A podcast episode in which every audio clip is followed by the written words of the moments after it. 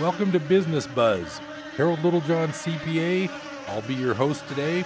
I got lots of entertaining business news, information. I'm going to fill you in on some more of the, well, it's the new tax law, but I've all got a couple topics that come up so often with my clients and new clients and existing clients. I figure I'm going to go ahead and educate about a couple of tax topics that I think everybody should know about. But I'm starting off today with uh, looking into some local business news. I was trying to figure out things about the um, just the local business. I usually get my news from the Enterprise Record. They always have quite a bit of good um, news stories, and there's a new one to, that came out. I don't know a few days ago. Sorry, I've just uh, just sat down in my chair and I'm just getting situated here for the day. The Enterprise Record had a real good article about a business summit, so I thought I'd share a little bit of that. What I'm going to do today is start out locally and spread out all the way around the world today with the articles I'm going to share with you and some of the news before we get into some some tax talk. So the article that was interesting was on Friday there's going to be a business summit at the Chico Community Center at 545 Vallombrosa Avenue at 3 p.m. I'm hoping I'm able to make it. I know I've got a lot of busy appointments this time of year. The tax season is upon us. I noticed that Liberty Tax has their Statue of Liberty people out there bringing cars in, and there's quite a few cars. So that's always the alert that tax season started if you're not a tax professional like myself. So, this business summit sounds interesting. It's sponsored by the Chico Chamber of Commerce. The agenda includes the annual State of the City address by the mayor, and other presentations are a business climate report and an economic snapshot. So, I'll try to follow up on that to keep you posted. So, that's sort of as far as a local news, there isn't anything, you know, huge like um, like a Macy's coming to Chico, which never did happen, and I've I used to hear that 30 years ago, but then they brought the Macy's to Redding, and that was that. The other one that was disappointing on the local business front was when the UC system was going to add a new UC, which they don't do that often. One of the towns, I'll call it a town because it's not that huge of a city, it's pretty big. One of the places that was in the running for the latest UC campus was Redding. Unfortunately, it lost out. I believe it lost out to Modesto. And to me, you know, there's already quite a few UCs in the valley. There's UC Davis isn't that far. There's uh, Fresno State, there's Sac State, and then of course Chico State and Humboldt are the two state universities furthest north. But I was really thinking at the time, wouldn't that be great for this North Valley and the Redding area in particular to have a UC? I would think that would be wonderful, but it it didn't happen. They didn't they didn't get picked for that site, and I'm not sure what their criteria is. I'm almost thinking that's just not enough population in that whole area because surrounding Redding is a lot of wide open spaces. So that's probably part of the reason why it didn't win. I'm not certain they I guess they're going to use the new one in uh, Modesto when it gets built. I don't think it's not. I don't even believe they've broken ground. But anyway, that's that was a local business story that I remember that I just wish had been uh, had gotten won by the Redding instead of by the Modesto, but it didn't. So that's that. Of course, we still have Chico State, which is a a real good help to the Chico economy. So that's always good news. Now, the other article that I'm going to share with you today uh, is a little bit less local, but it's a subject I've brought up before, and it has to do with my favorite businessman, Elon Musk. He's the guy who is the CEO of Tesla. And like I've said, Tesla is just an interesting company because I don't think they've ever made a profit. I think they have a lot of government subsidies. They get a lot of freebies from the places that they build their factories. And I've got a couple of quick Tesla items just sort of as follow ups. This is an article from the 24th of January, 2018, and it's Dateline Detroit. Two federal agencies have dispatched teams to investigate the California crash of a Tesla Model S electric car that may have been operating under its semi autonomous autopilot system. It's the n- second time the National Transportation Safety Board has investigated the performance of autopilot, which keeps the vehicle centered in its lane at a set distance from cars in front of it, and it can also change lanes automatically. Well, I'm personally a little too old to start learning how to use an autopilot car, so I, not to mention the fact that those Tesla S models, I believe they I've had a couple of clients who have actually bought those and they do get a tax credit for buying them, but the sticker price is like 80 or 90,000 dollars and that's not my cup of tea. I don't spend that much on gas. But it's just interesting that a company that is so widely respected by most people seems to have these kind of problems. So I looked into it, and there was another article dated the 25th of January, and it came. I found it through uh, my favorite news website, ZeroHedge.com, that I mentioned last week. And it's titled Tesla Tumbles on Further Model 3 Delays. Now, as far as I know, Model 3 is the upcoming new model. I believe it's the one that's more affordable I'm guessing it's going to be forty or fifty thousand dollars instead of eighty or ninety, like the Model S. So I'm just going to read you a little bit of this story. Elon Musk, that's that CEO guy, that I believe has never earned a profit in his life, as far as I know. Elon Musk's week just got worse as Tesla's shares tumble after CNBC reports the problems with battery production at the company's Gigafactory in Sparks, Nevada, are worse than the company has acknowledged and could cause further delays and quality issues for the new Model 3, according to a number of current and former Tesla employees.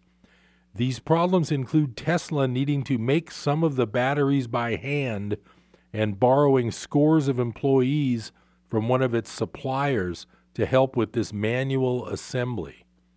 Then this article goes on to say the reaction was instant and lower, and it just shows a stock chart with a big drop in this Tesla stock. CNBC goes to report goes on to report that more than a month after Musk's initial warnings in mid-December, Tesla was still making its Model 3 batteries partly by hand, according to current engineers and ex-Tesla employees. They say Tesla had to borrow scores of employees from Panasonic, which is a partner in the Gigafactory. So anyway, it's a fancy battery factory, and I'm assuming that they're just working on these battery uh, technology to where they get better and better, and that would be a great. It's a great breakthrough if battery power could be made to be longer lasting all the time, and I'm sure that's what they're working on. I just think it's it's entertaining that this guy who's basically like worshipped by a lot of especially younger people they just think this Elon Musk is the is the, is the latest uh, Edison. That's basically what they think. And like I say, I've read other articles to you before on my show here, and never made a profit. Mostly government subsidies supporting the whole thing. Uh, it, it, so far, it doesn't impress me. Uh, sure, the cars are pretty nice, but if they drive into other cars automatically, I don't really think I want to buy one. That's just my personal opinion. The next article I wanted to share, like I say, we're moving we're moving from the local a little bit outward here. I do have another article just to mention. It's dated the 24th. It's also I found it on zerohedge.com. It's called Retail Apocalypse 2018. Nine West plans bankruptcy filing. And the reason I like this article is it's kind of a good summary of the retail picture, like we've talked about. When the Sears left the Chico Mall, I pointed that out. I hated to see it. But this article just mentions that three weeks into the year, and the first of what is expected to be are expected to be dozens of retail bankruptcies has arrived. Nine West. I know that's a clothing company that's been around for a long time. But it's hardly the first piece of bad news for the embattled retail sector. Walmart stores abruptly closed more than 60 of its popular Sam's Club locations. Macy's has announced job cuts and added seven stores to a list of more than 100 expected closures. Citing anonymous sources with knowledge of the situation, Bloomberg reports that Nine West Holdings, Inc. and its creditors are nearing a deal to restructure almost $1.5 billion of debt. The plan will involve filing for bankruptcy.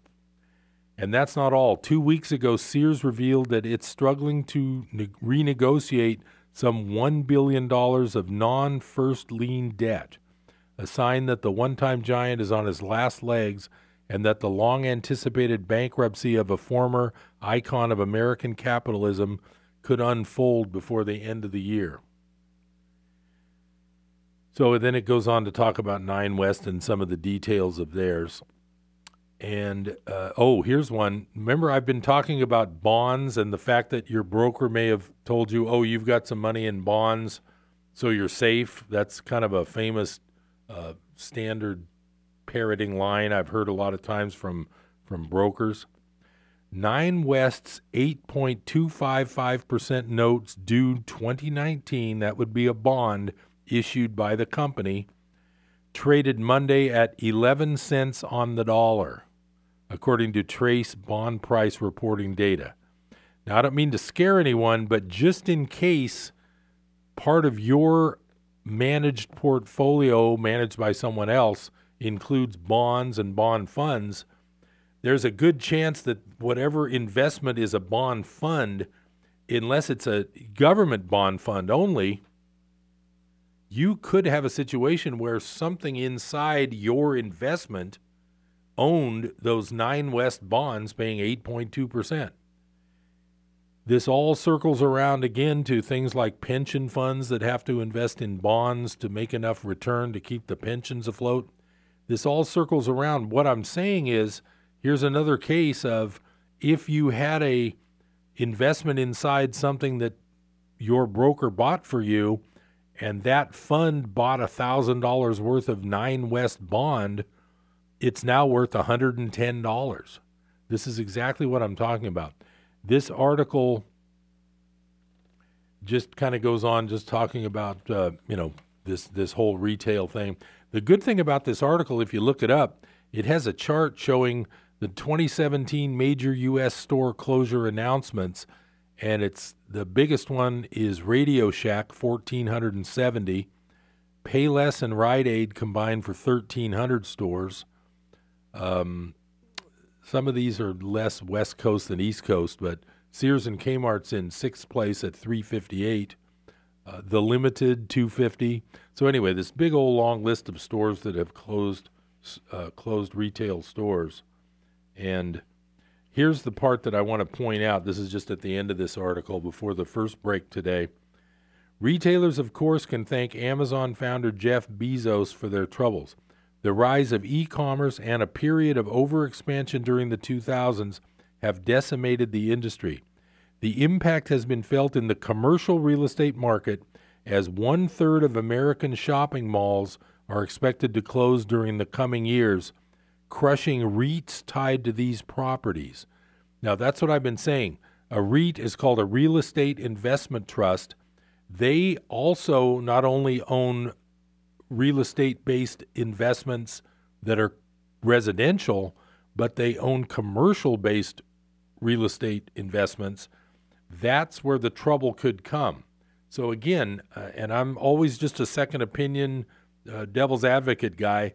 I'm not saying you have problems, but if you're not watching your own portfolio and your own investments, for all you know, inside of your IRA or retirement plan, somebody has invested in real estate investment trusts. And some of those may be a little too heavy in the commercial real estate. And if a third of all malls are closing, there could be trouble ahead. It's not it's not something I enjoy talking about.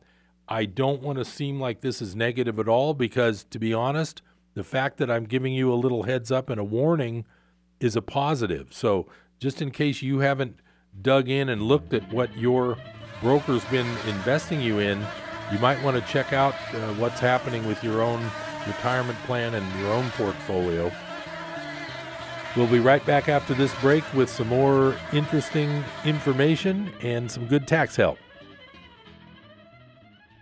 Dawson Landscaping in Chico would like to take time to welcome our troops home. Remember when you see them to thank the men and women in our military service for their dedication, selflessness, and courage. Continue to pray for the safety of those still serving overseas, and may God bless our troops, and may God bless the United States of America. This message of appreciation is from Dawson Landscaping in Chico. Call them at 343 0384, reminding everyone that we live in the land of the free, thanks to the brave. Astronaut Bob the Drop here. There's been a lot of talk about water found on Mars. Why would you go all the way to Mars for water when we have the best tasting water at Mount Shasta? It comes from our protected springs and is delivered right to your door. Great landing, Bob. Hey, where are you going with that? Those Martians are stealing my water. Guess we have some new customers. And anyone can get Mount Shasta spring water if they call us at 1 800 922 6227. Pure and simple. Naturally, the best. Mount Shasta spring water. Hi, this is Rob Walter, host of Red Sky Radio with Rob Walter. This is a program that proclaims liberty to the captives of our beloved nation, where truth trumps political correctness and where the uncompromised Word of God exposes the works of darkness and sets free those held hostage behind the iron curtain of a shamelessly biased media. America, we have a trail to blaze. It's time to saddle up. It's time to ride. Join me at 7 a.m. on KKXX. Saturday mornings at 7 a.m. here on KKXX.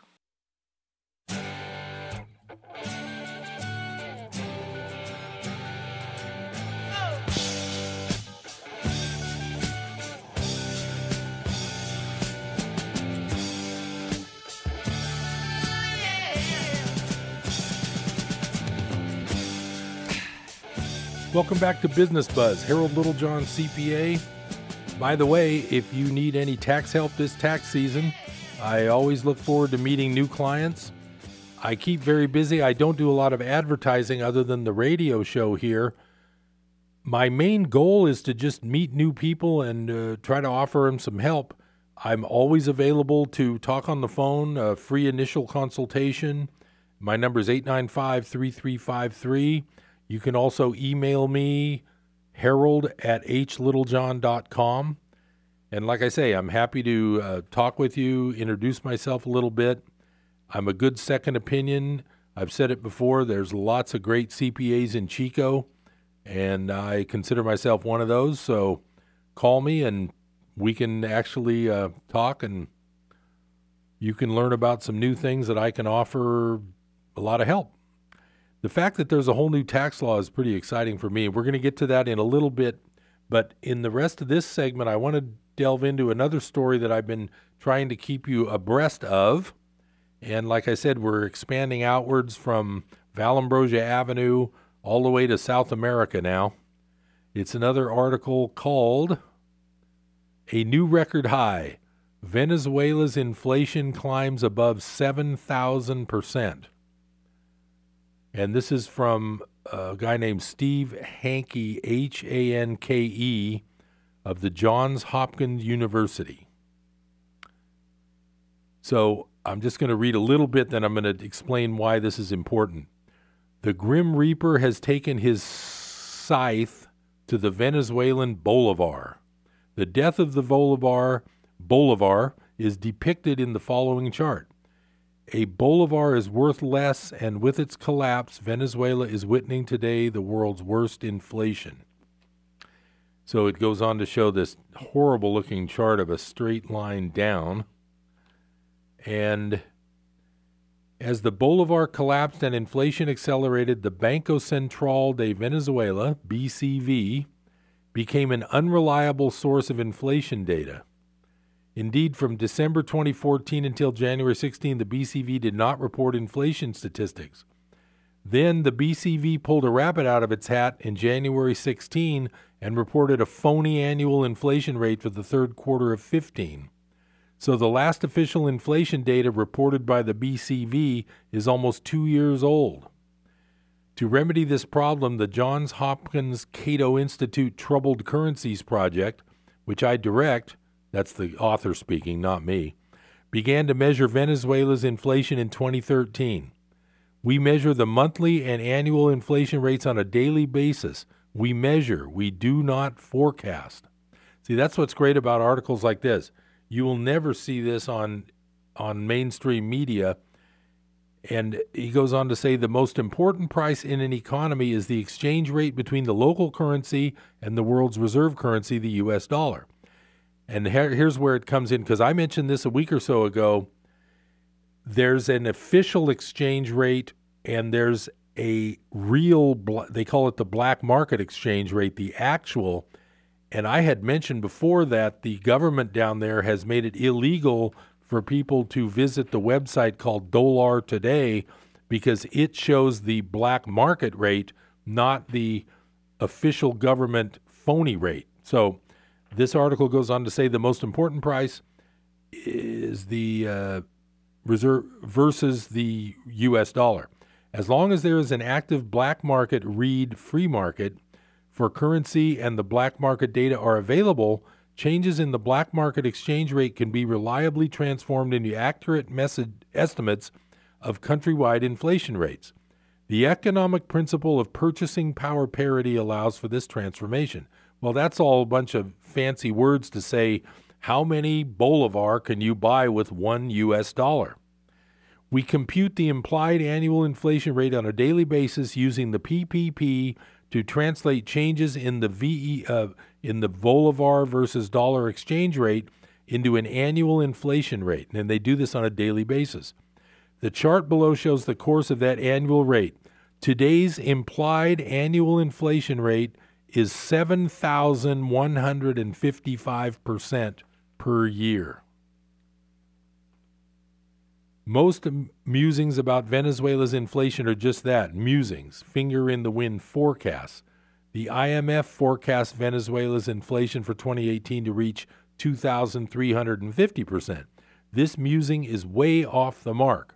Indeed, annual inflation today is measured at a new high of 7,155%, which is well above the IMF forecast for 2018. I do not report forecasts, but real measurements. That is shocking. And the reason I point that out is the story of the Venezuelan Bolivar has been repeated over and over throughout the history of money. It's not some unusual first time this has ever happened kind of thing. Currencies all die. They all die. And the Venezuelan bolivar is obviously completely dying. What this means for us is this. Right now, we're not in Venezuela. We don't hold our bank accounts and our investments in bolivars. We hold them in U.S. dollars.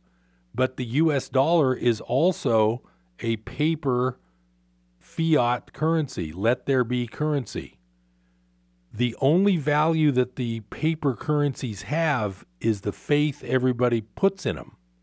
If people start losing faith in these currencies, they will seek other ways to hold their wealth. I won't say hold their money because when people think of money, they think of dollars, which is that's natural, that's normal. That's how you hold your money. But when you think of your wealth, you need to say to yourself, okay, I've got equity in my home. I might have some other real estate with equity. I might have vehicles and uh, maybe some RVs or something something of, of value.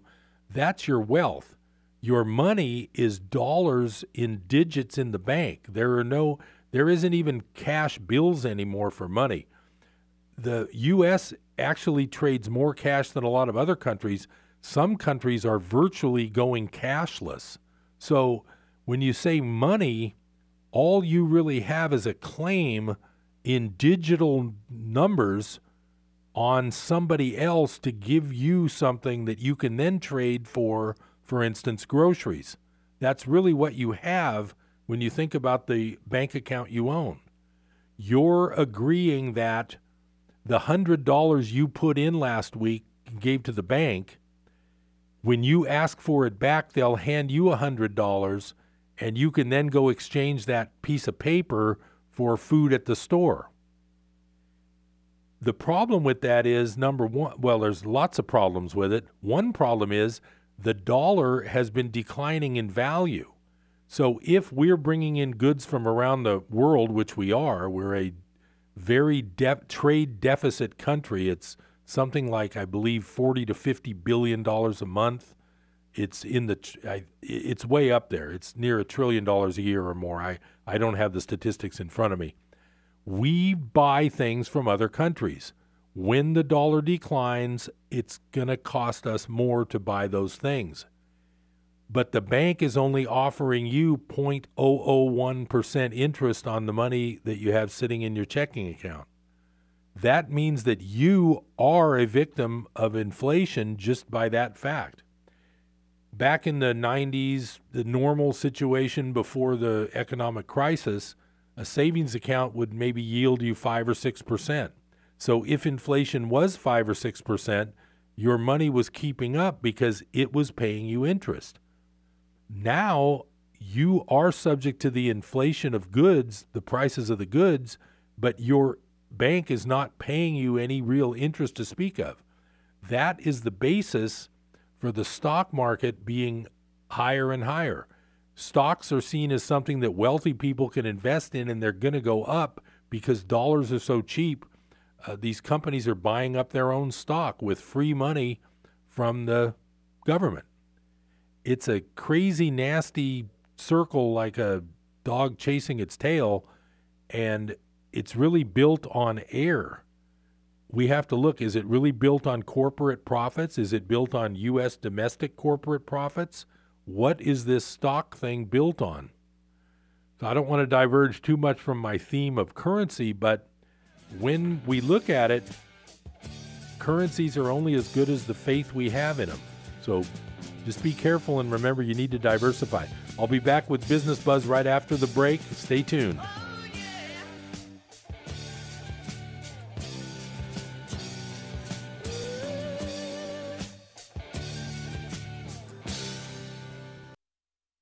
Praise the Lord. I'm Sharon Knotts inviting you to join me and my dad, R.G. Hardy, on the Sound of Faith mornings at 10 here on KKXX. If you are drawn to inspirational preaching, informative in depth teaching, and biblical perspectives to current issues under the anointing of the Holy Spirit, then Sound of Faith is perfect for you because we know faith comes by hearing and hearing by the Word of God. 10 o'clock weekday mornings here on KKXX Chico's Christian Radio. Here's Rick Boxx, founder of Unconventional Business Network, formerly Integrity Resource Center, with today's Integrity Moment. This week, we're discussing some of the causes of conflict in today's workplace. One of those causes is hatred. Years ago, at a graduate school of banking event, a comedian asked everyone to stand. He then asked us to look to the person to our right. He then asked everyone to look to the person to their left. Then he told us Statistically, one of these people hate you and they may not even know you. His point was that sometimes people dislike us for reasons we'll never understand. This can make for a stressful workplace.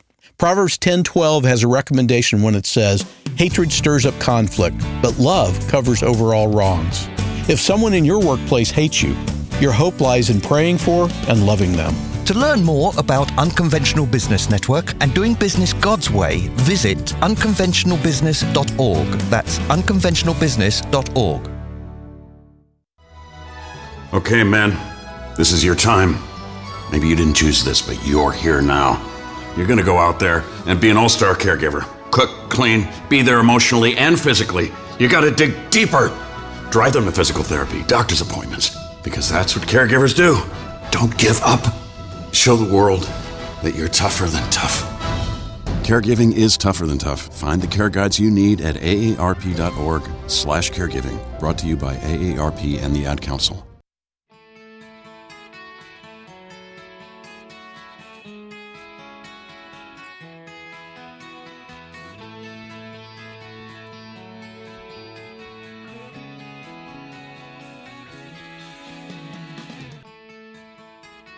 Welcome back to Business Buzz. Harold Littlejohn, CPA, here to fill you in on some more tax information I think you'll all enjoy, and I think it'll be important. The subject that comes up a lot, and I'm going to get into it a little bit today, is the it's a thing called capital gains and some people they don't have them that often but when they do it's always a major it's always a major tax uh, question that they have and it's important to know what the capital gain rates are. Now here's the way it works. If you have what's called a capital asset and that's mainly almost everything you own other than your business inventory and business related things like accounts receivable or notes, your assets that you own are pretty much capital assets in the eyes of the tax law. In other words, let's say you collect let's say you collect rare cars and you buy a 1950s Impala for $10,000 and you do some work on it as an investment. This isn't your business. This is just like maybe a hobby type thing. And you turn around and let's say the the value of the let's say you don't even work on it. The value of that Chevrolet from the 50s goes up and now it's worth $15,000 and you sell that car. You've just made what's called a capital gain. The good news is that a capital gain is taxed at a lower rate than ordinary income. So that $5,000 gain that you made when you sold this car for 15,000, now this is all assuming that you've held that you've owned that car for more than 1 year. That's kind of the catch. So the first thing you need to learn about capital gains when it comes to tax planning a short-term capital gain is not given the beneficial rates like the long term is. So the first thing you do if you ever have a capital gain is you look to see how long have I owned that capital asset or that asset.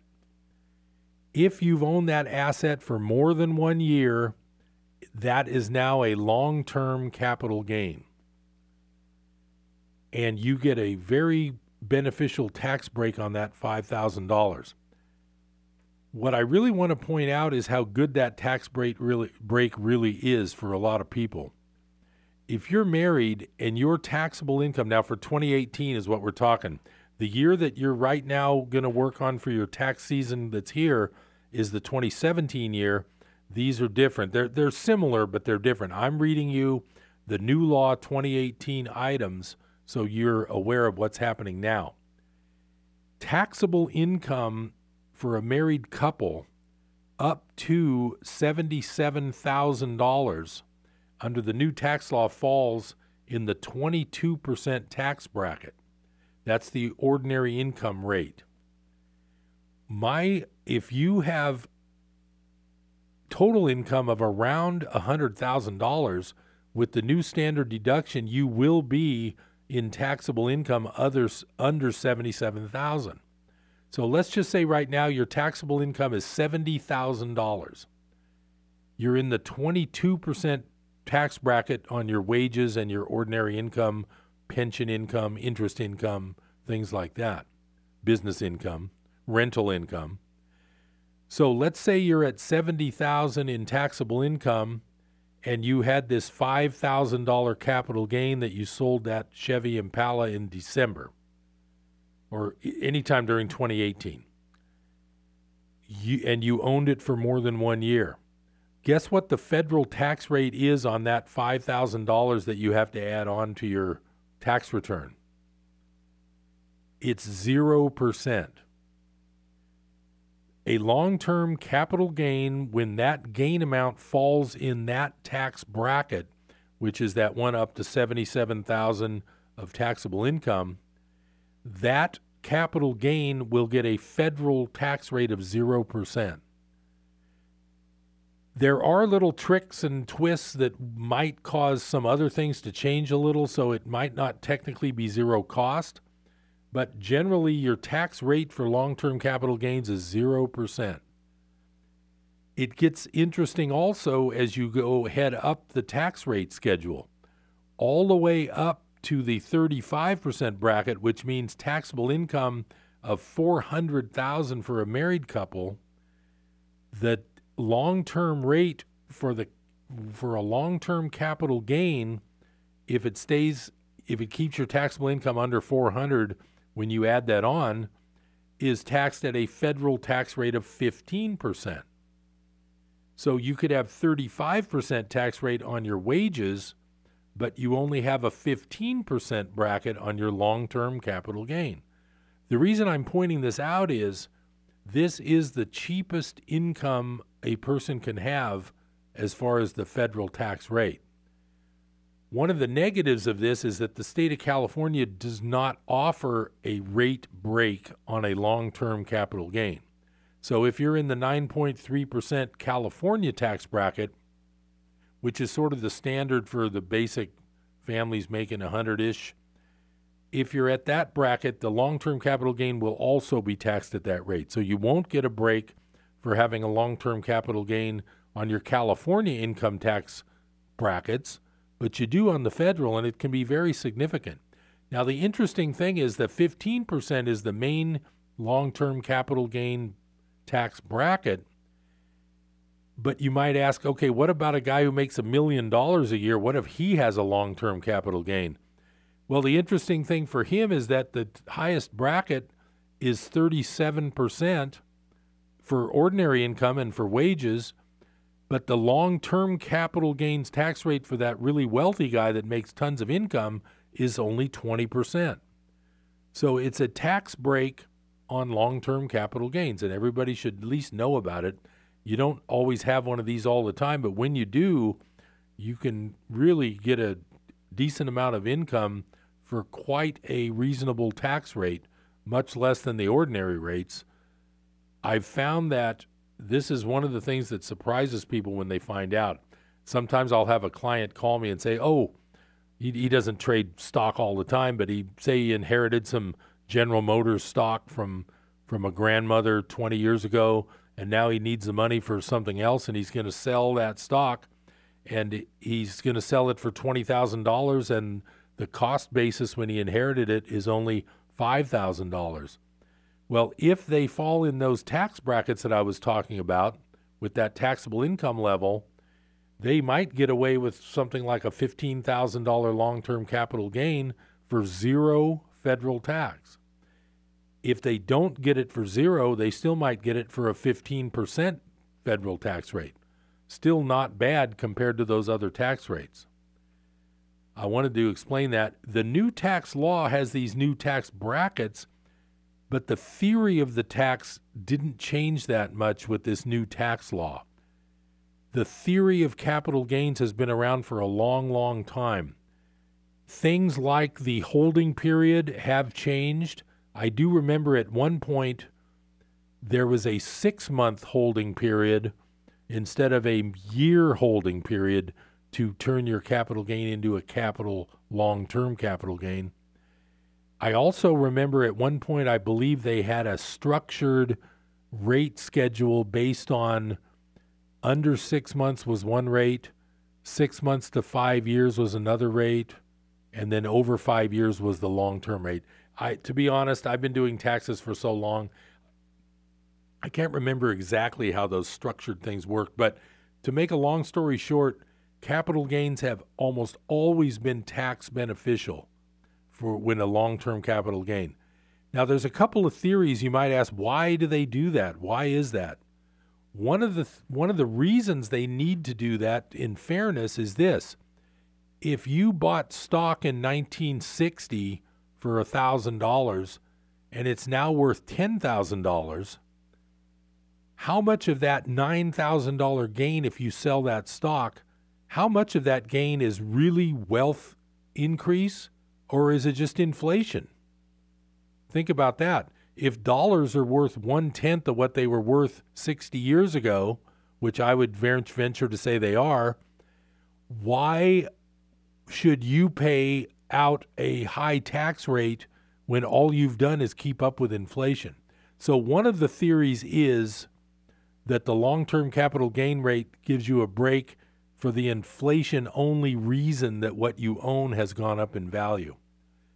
Another reasoning for the long term capital gain rate being lower than other income is more like a public policy thing. They're rewarding investors who don't buy and sell like a day trader. If you have a bunch of people just speculating on things and they're buying, like, well, Bitcoin's a good example. If you have people that bought Bitcoin at $1,000 and sold it at $19,000, but it only took them six months to do it, the government isn't going to re- reward short term traders, but they will reward people who hold investments longer. So that's another one of the theories. I personally feel that one of the other theories of this is that capital gains are generally income of the wealthy wealthy people have a lot more capital gains on their tax returns than the ordinary average uh, wage earning American family. They might not even see a capital gain except once in a long while, some never at all. In that respect, I think the tax code is skewed to help wealthy people, but then again, it ends up helping everybody if they have a long term capital gain. I don't want to lump this into another conspiracy theory or saying that things are unfair. I will say that ca- long term capital gains are a much more common type of income for a wealthy taxpayer than for an average taxpayer. But I wanted to mention that that break is available, and I think it's a really good one in case you end up having that kind of income. It can be very helpful in your total tax picture on the other side of the upcoming break, I'm going to mention another feature that's going to save a lot of tax if this comes up for you. It's related to that. This is Business Buzz. I'm Harold Littlejohn, CPA. Stay tuned. I'll see you in just a moment.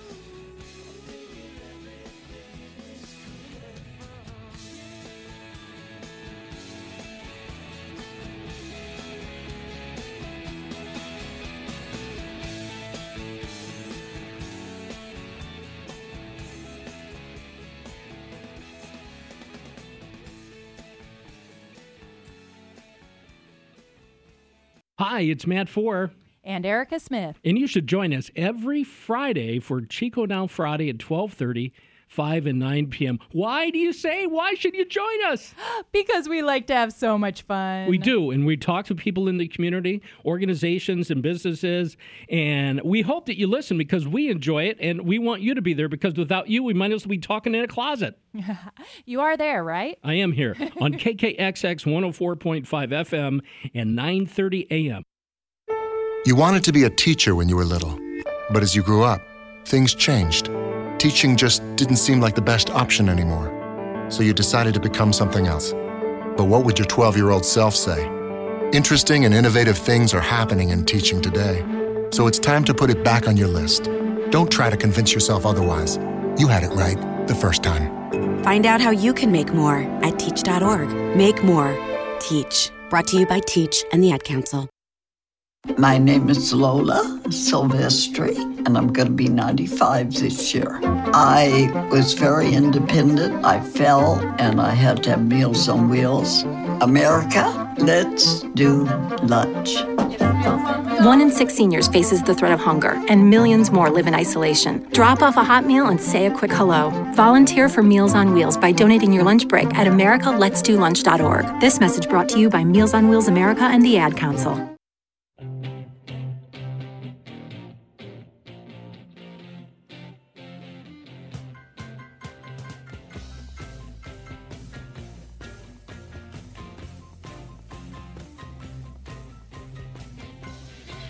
Welcome back to Business Buzz. Harold Littlejohn, CPA. One of the important topics we were just talking about regarding capital gains taxation is I was saying that most of the capital gains that you see on tax returns is wealthier people, but one thing that does come up quite often for everybody, not all the time, but most people do end up experiencing it, is the major question what happens if I sell my home? since home prices have done so well, they went way, way up up till about 05 and 06. Then, if you remember, they went way, way down around 07 and 08. And they've gradually been coming back. And I'm starting to see that the Chico, and last week, uh, the uh, realtor I had on as a guest, uh, Ms. Tierra Hodge, she was talking about how well the market's doing lately. And it's even kind of bringing up the surrounding areas. One of the type times in your life where you may be facing a capital gain issue is when you sell your residence. Now, if you do sell it for a gain, it qualifies as a capital gain. It's not your business inventory. You're not in the business of buying and selling houses. And you've held it for more than a year, generally. So it'll be a long term capital gain if you sell your house. The part of the tax law I wanted to explain to you today and the good news is it is continuing on very closely to the way it always well it's the way it's been for the last 22 or 3 years. The first $250,000 of a home sale if you qualify. So I, I want to preface all of these tax advices I'm giving you with the fact that you need to consult a professional. I'm not giving you direct tax advice here. I'm just filling you in on the rules. But your own situation is unique, and every one of these tax codes has little asterisks where there might be an exception. You can't figure a blanket anything I say here. I'm just giving you the general rules so you're more educated. But if you actually have a capital gain coming up or you're planning one, you still need to consult a tax professional one on one to make sure that these rules do apply in your case because there's so many situations where there's little tricks and twists. Uh, I don't want to I don't want to give you any blanket rules that you can follow and then blame me later if you didn't qualify. So you do need to speak with a tax professional. But my point on this principal residence sale is here is the general rule, and there's all kinds of little twists. But if you have owned and lived in that house for two of the previous five tax years, you have made that your principal residence and it's a qualifying residence for this tax break I'm going to tell you about. If you're single, you can exclude a gain on that home sale up to $250,000. If you're a married couple and you both have owned and lived in the house for two of the previous five years, you can exclude a gain on the sale of that residence of 500 up to $500,000. Now, that is a huge tax break. It's one of the best ones around. There are a lot of twists and turns. If you've rented it out since you lived in it, you've got some twists and turns there. Some of the stuff is going to be recaptured as taxable income. There's lots of twists and turns, so don't take that as a blanket recommendation, but you can start there with your tax planning if you've considered selling your principal residence. Some of the older clients I talk to bring up the 55 or older rule. That was a rule back in the before the mid 90s.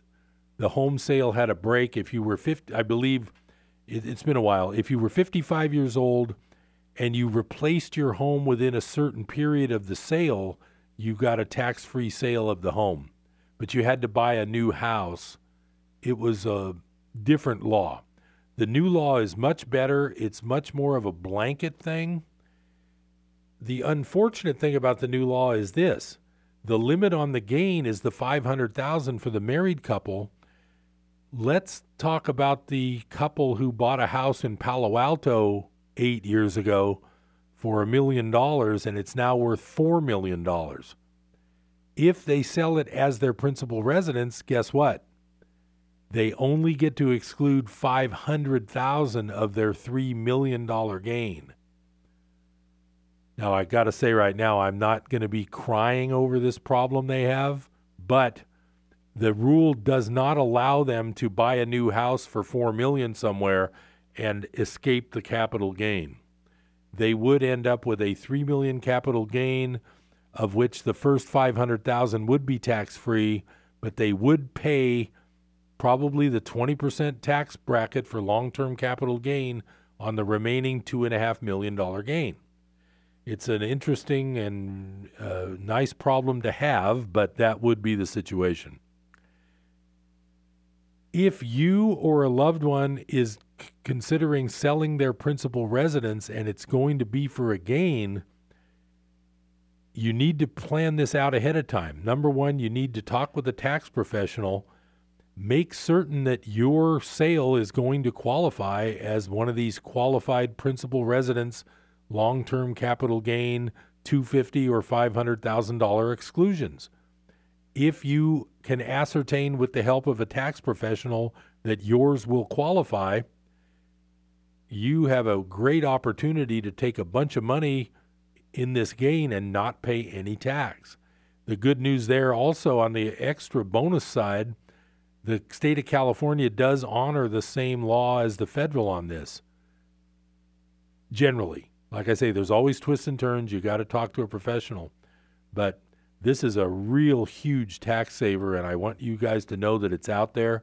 If you're considering selling a residence or you know someone who is, I just spoke with a man last week that is helping his parents prepare their house for sale, and so there that's a family that's going to be facing a quite large capital gain because I know that residence they've owned it for 50 or 60 years and it's probably a huge capital gain. But if it stays under the 500 and it's a married couple, they're going to make out like bandits and I think it's great. There's there's no moral or legal rule against paying the lowest tax possible. There's nothing wrong with using the tax law to minimize your own tax. That's even been mentioned in tax court cases. It's completely legal to utilize the system as best you can. Candidate Trump got a lot of flack because the word came out that, well, he's had bankruptcies and corporations fold and he's had tax losses that have saved him tons of tax. If you want to criticize somebody for taking advantage of those tax laws, that's fine. I think you'd be better off trying to change the tax laws than to try to harp on someone who's taken advantage of them. And I can tell you that people of all different persuasions are very interested in minimizing their own taxes for obvious reasons. So there's nothing illegal or really wrong with trying to lower your taxes. If someone can help you save 5000 or say say $2400 in taxes when they prepare your tax return this year, that's that's like getting a tax-free $200 a month raise because federal taxes are not tax deductible when you pay them. So if you can get some of those back in a refund, that is like free, sort of like tax-free money in your pocket. I never begrudge anybody who's trying to pay the lowest legal tax liability. In fact, I I've mentioned that in my own advertising in the past. What could be more straightforward than that? You need to pay the lowest legal tax liability. It's interesting because they do do studies during various tax seasons and they send a set of facts like a problem fairly complicated. They throw in some twists and turns and they send it to 20 different tax preparers of all different sizes, offices, big offices, small offices. The ones that they get back prepared with an answer, they're always different because there's always different ways to interpret things. There's choices you can make. For instance, if you are a client of mine and you are self employed and you show me that you spent $10,000 on a forklift to use in your business, I could virtually give you probably the way the math works. I could probably give you 5,000 different alternatives as to how to write off or depreciate that forklift. Honest to God. How could I do 5,000 different ones? Here's how. Well, first you could write off the full 10,000. Next you could write off 5,000 and depreciate the last 5,000. Then you could write off 5,000 and take bonus depreciation on the second 5000 you could write off the first 4000 and take bonus depreciation and regular depreciation on the remaining 6000 I won't belabor my point. What I'm trying to say is there's legally 5,000 different combinations you could do with your $10,000 forklift. And unless you have a professional helping you, you will not know that. I encourage you if you have anything complicated since it's now it's getting towards the end of January already and we're in this new tax year the 2017 tax year that you're working on right now is the old law. The 2018 year that you're in right now is affected by the new law. There's lots of things to think about. My encouragement to you is if you have anything complicated, especially if you're self employed, if you own rental properties, if you own a farm, if you've had capital gains, if you've sold houses, if you've sold a rental property, if you're contemplating selling a rental property, you need professional tax help. I've said it before Chico is a wealth of quality professionals. I've worked for one or two of them when I was new here after graduating from college. I've been one for 30 years now, 27 years in the same location. Don't shy away from seeking professional advice. It could save you a lot of money. I do know that I don't recommend doing things for you if I can't make you money. In other words, if I find a way to save you $300 of tax, but I w- want to charge you $350 to do that change, I will tell you that I don't want to do it for you. That's the way I operate. That's the way most businesses operate here in Chico it's not going to hurt to talk to a tax professional. And I'm offering a free initial consultation. This time of year, it may be over the phone because I'm running out of time slots to actually see people. But I'm always available for a phone call. And if we end up working together, you can definitely see me in person at my desk. At my office, I'm the only tax professional who's actually preparing the tax return. I have clerical help that does a lot of the phone work and the front desk work and the printing and the assembling, but I'm the one who actually does your income tax. Most offices are like that. I offer that just because I I found over the years I did hire a couple people over the years. It takes me longer to check the work of another professional as it does for me to do it by myself. If I was trying to really get rich, I could try to have a large office with 10 CPAs and 15 clerical people and 30 desks and nonstop whatever. That's not how I've chose to run my business. I started by helping my father in the Bay Area with his accounting practice, mainly taxes for him too. Even though back then before before everybody had a computer and a QuickBooks program, bookkeeping was needed in a different way. And my dad's office did a lot of really quality bookkeeping for years and years for lots of different businesses. Bookkeeping is still needed, but it has so much computerized help now that it's just different than it was 40 years ago when I graduated from high school. But what I'm trying to say is it's very much worth your investment in time to get a free consultation. I offer that. I'm sure other CPAs offer a free initial consultation. And a lot of times you'll find that the amount of money you spend on your tax preparation, you've saved twice or three times or more in reduced taxes. I'm Harold Littlejohn, CPA. My number is 895 3353. I'm getting very busy, but I always have time for you. Join me next time on Business Buzz. I look forward to talking to you next time. Have a great day.